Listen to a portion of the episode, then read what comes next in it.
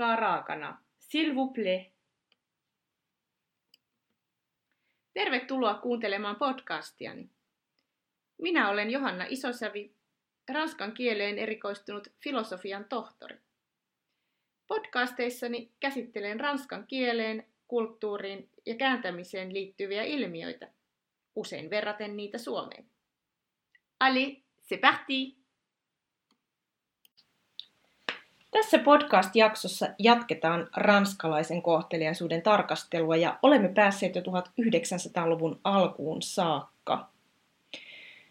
Vuosia 1914 ja aina vuoteen 1950 asti Frédéric Rouvilloa kutsuu ajaksi, jolloin tehtiin pesäero porvarilliseen kohteliaisuuteen. Tämä jakso perustuu hänen kirjaansa Histoire de la politesse de la révolution à nos jours, kohteliaisuuden historiaa vallankumouksesta aina meidän päiviimme saakka. Ja se ilmestyi vuonna 2006. Mitä oikein oli tapahtunut?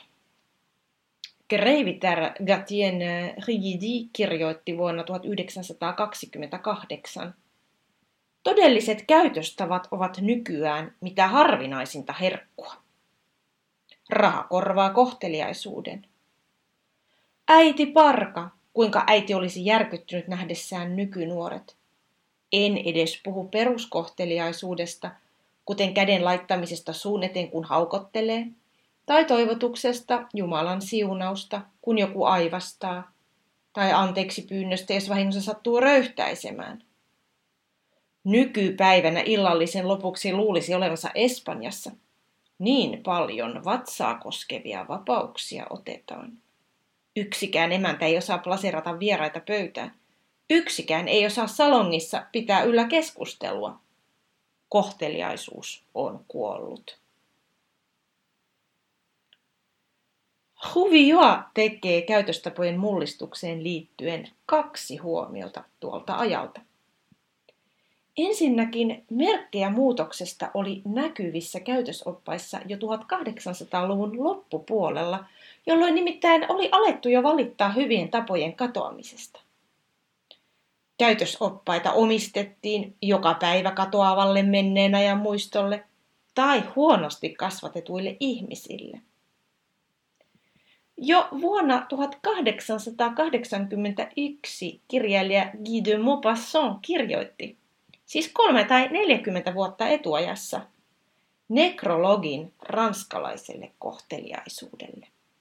Maupassant kirjoitti näin. En haluaisi, että minua pidetään riittävän hulluna voidakseni väittää kohteliaisuuden kuolleen. Ihmeet eivät enää kuulu meidän aikaamme, ja pelkäänkin, että kohteliaisuus on ikuisiksi ajoiksi haudattu legendaarisen henkemme kanssa. Mutta haluan ainakin tehdä ruumiin avauksen tälle vanhalle ranskalaiselle hienolle käytökselle, joka on niin viehättävää, oi sentään. Ja jo niin unohdettua. Ja pureutua salaisiin syihin, outoihin vaikutuksiin, jotka ovat voineet tehdä maailman kohteliaimmasta kansasta yhden nykyajan moukkamaisimmista kansoista. Ensimmäiseen maailmansotaan liitetty käytöstapojen mullistuminen liittyy jo ennen sotaa alkaneeseen tapojen amerikkalaistumiseen. Kirjailija Jean Laurent kirjoitti, että uusilla keksinnöillä halutaan voittaa aikaa. Halutaan elää nopeammin, jotta päästäisiin kauemmaksi. Miesten puvuista tulee vähemmän tyylikkäitä samalla, kun niistä tulee mukavampia. Tervehdyksistä tulee lyhyitä, kättä puristetaan englantilaiseen tapaan. Sähkeet ja postikortit sisältävät lakonisia sanoja, joista puuttuu kaikki kohteliaisuus. Me matkimme. Nuori Amerikka haluaa istuttaa tapansa Eurooppaan. Ulkoilmaurheilu kovettaa ihmiset ja tekevät heistä ja tekee heistä kyvykkäitä kestämään kärsimystä. Niinpä mikä tahansa kohteliaisuus vaikuttaa heistä rasitteelta, joka kutistaa heidän vapauttaan. ensimmäisellä maailmansodalla oli sitten paljon sekä suoria että epäsuoria vaikutuksia, vaikka nämä muutokset, kuten äsken kävi ilmi, niillä oli jo vanhemmat juurensa. Mutta tosiaan ensimmäinen maailmansota vaikutti niin sosiaaliseen, taloudelliseen kuin poliittiseenkin ympäristöön, jotka kaikki säätelivät käytöstapoja. Lisäksi sillä oli vaikutusta ihan suoranaisesti kohteliaisuuden sisältöön. Tästä näkee osoituksia käytösoppaista tuolta ajalta. Liselot joutui lisäämään vuoden 1917 painokseen teoksesta, teoksesta, teoksesta Le Guide de Convenance tällaisen huomion. Mullistus, joka on pyyhkäissyt maamme yli, on väistämättä muokannut monia hyvien tapojen sääntöjä. Ennen olimme rakastettava ja hienostunut kansakunta, joka oli hyvin kiinnostunut käytöstavoista. Nyt olemme sotaisa kansa. Kohteliaisuutemme on yksinkertaistunut. Isänmaalliset tuulet ovat voittaneet monimutkaisuuden ja luksuksen. Isänmaallisuus oli yksi asia, joka ennen käytännössä loisti poissaolollaan käytösoppaissa. Se olikin nyt nostettu keskiöön. Tämä näkyi esimerkiksi lapsille annetuissa nimissä. Heille nimittäin annettiin isänmaallisten sankareiden ja alueiden nimiä, kuten esimerkiksi tyttöjen nimet Albertine, Alsace, Victoire ja Geoffrette. Myös kasten lahjaksi annettiin isänmaallisin värein koristeltuja esineitä. Esimerkiksi teoksen La politesse française, eli ranskalainen kohteliaisuus, kirjoittavat totesivat vuonna 1924, että heidän kirjansa tavoite on seuraava. Vaikka amerikkalaiset tavat antavatkin nykyään vaikutteita, ranskalainen kohteliaisuus säilyttää aina arvonsa. Se säilyttää aina ylivoimaisen eleganssinsa, joka säilyy, vaikka muoti muuttuu. Mutta tärkein mullistus käytöstavoissa tuona aikana oli, että tavat yksinkertaistuivat. Tästä on lukuisia esimerkkejä.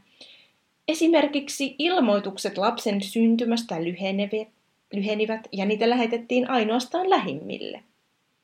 Kastetilaisuudetkin pidettiin yksinkertaisiin menoin, samoin kuin rippijuhlat tai häät, ilman pompöösiä menoja ihan vain nopeasti ja läheisten kesken. Sama koski aiemmin monimutkaista suruajan viettoa. Tuona aikana omaiset ryhtyivät itse määrittelemään sen keston. Käytösoppaan tekijä Liz Lott teki tästä kaikesta johtopäätöksen. Meistä on tullut yksinkertaisempia, jalompia ja aidompia. Ensimmäisellä maailmansodalla oli isot vaikutukset porvaristoon, kuten aikaisemmin kävi ilmi, 1800-luvun kohteliaisuus Ranskassa oli erityisesti porvariston ja heidän tapojensa kulta-aikaa. Mutta porvaristo kärsi ensimmäisessä maailmansodassa, joka oli valtava ponnistus. Sota nieli varoja, kuten myös jälleenrakentaminen sodan jälkeen.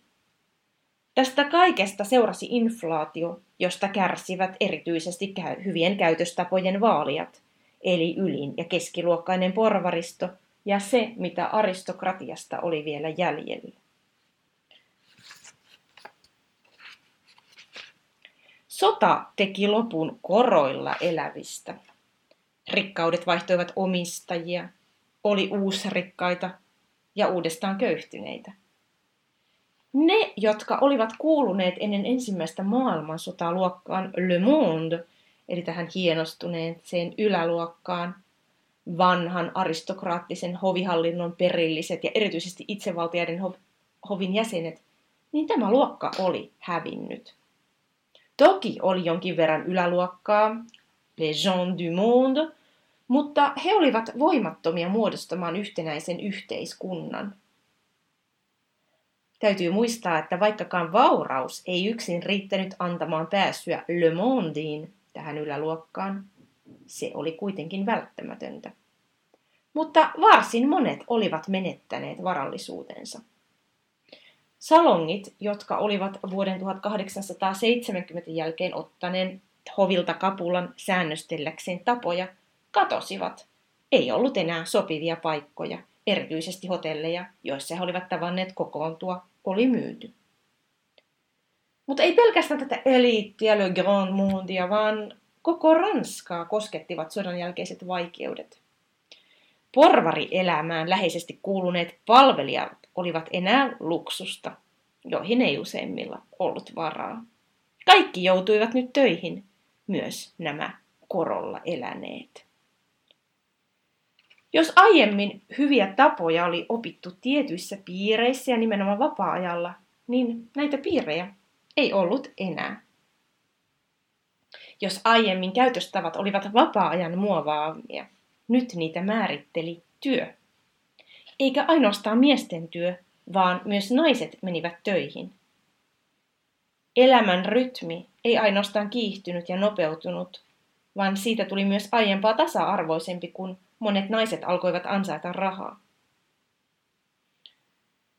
Aiemmin yhteiskunnan jäsenet Ranskassa olivat melko vapaasti saaneet säädellä tekemiseen, mutta ensimmäisen maailmansodan jälkeen valtio otti suuremman roolin yleisen järjestyksen pidossa, turvallisuudessa, terveysasioissa. Eli toisin sanoen valtio tunkeutui alueille, jotka olivat aikaisemmin olleet yksityiselämän piirissä. Ja valtio korvasi yhä enemmän omilla säännöillään vanhoja porvariston käyttäytymissääntöjä. Vastustus näkyi taidepiireissä kritiikkinä aiempia arvoja vastaan. Yksi esimerkki, jonka Huvio antaa kirjassaan, on kirjallisuuspiirin illallinen. Oli ilmestynyt ensimmäinen numero lehdestä La Révolution surréaliste, ja Madame Aurel oli julkaissut naisten asiaa ajavia kirjoituksia. Kaikki olivat keskittyneet kuuntelemaan häntä illallisilta. Mutta hänet keskeytti kaksi miestä, Berton ja Desno, jotka huudahtivat. Nyt riittää! Tämä nainen on 25 vuotta potuttanut meitä, ilman että olisimme uskaltaneet siitä hänelle sanoa. No kun miehiä sitten toruttiin ritarillisuuden puutteessa, Desno totesi, vaikka olet nainen, et voi kiusata ihmisiä koko elämän. Tällainen käytös olisi ollut täysin ennenkuulumatonta porvarillisen kohteliaisuuden kulta-aikana, että tällä tavalla naista kohtaan voisi miehet käyttäytyä. Kohteliaisuus oli siis joutunut kriisiin. Huvio kirjoittaa, että 1900, vuoteen 1920 mennessä kaikissa käytösoppaissa oli todettu käytöstapojen muuttuminen. Oppaat, jotka ilmestyivät toisen maailmansodan jälkeen ja siitä lähtien, niiden nimessä näkyi usein sana uusi tai moderni. Nouveau savoir-vivre, savoir-vivre moderne, savoir-vivre actuel, savoir-vivre aujourd'hui. Miksi? Koska oppaissa korostettiin uusien käytöstapojen eroavan vanhoista. Ja vielä jatkossakin kohteliaisuussäännöt yksinkertaistuivat entisestään ja harvinaistuivat, suorastaan kadottivat velvoittavan luonteensa. Mitä oikein kohteleisuudelle tapahtui? Ihmisten väliset suhteet tasa-arvoistuivat ja vapautuivat. Se liitettiin usein amerikkalaistumiseen. Tasa-arvoistuminen johtui osittain siitä, että sota oli yhdistänyt eri mieltä olevia ja eri yhteiskuntaluokista tulevia miehiä kaikkialta Ranskasta. Samoin kävi sairaaloissa naisille, jotka hoitivat haavoittuneita. Oli löydettävä yhteisiä näkökantoja minkä vuoksi ihmisten tavat alkoivat muistuttaa toisiaan, lähetä toisiaan. Aikaisemmin erottelulle, epätasa-arvolle ja hierarkialle perustuneet käytössä säännöt kokivatkin murroksen.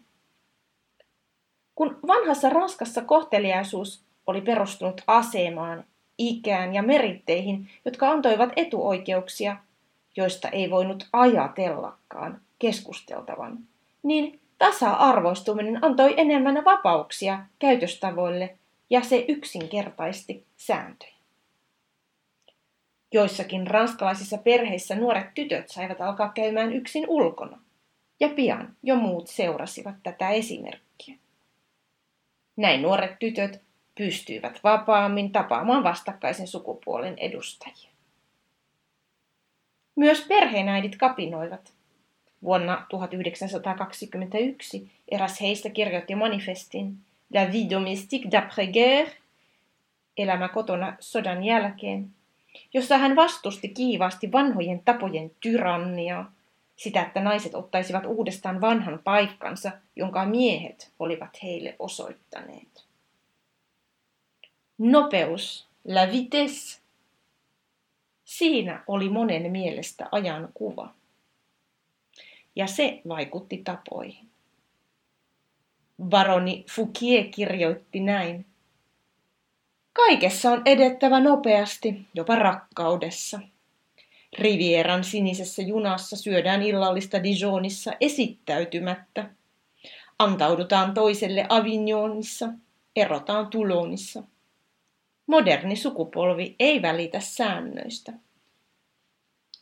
Tällaiset asenteet kävivätkin hyvin huonosti yhteen menneen ajan monimutkaisten rituaalien kanssa, jotka edellyttivät, että aikaa oli ja että sitä pystyi laskematta ja tuhlaillen käyttämään.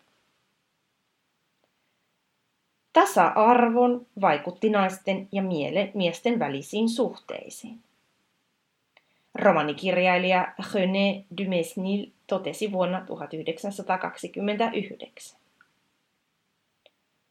Uutta on se, että mies nauraa avoimesti naiselle, kun hän, kun hän tekisi toiselle miehelle, suorasukaisesti, ilman kunnioitusta.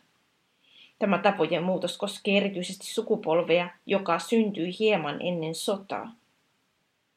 Nuoret tytöt pitävät luonnollisena, että heitä kohdellaan niin huonosti. He hyväksyvät sen, että ikäisensä pojat kohtelevat heitä ilman kohteliaita tapoja. Eivätkö nämä nuoret naiset haluakin hinnalla millä hyvänsä olla tasa-arvoisia nuorten miesten kanssa? Pukeutuminen yksinkertaistui myös.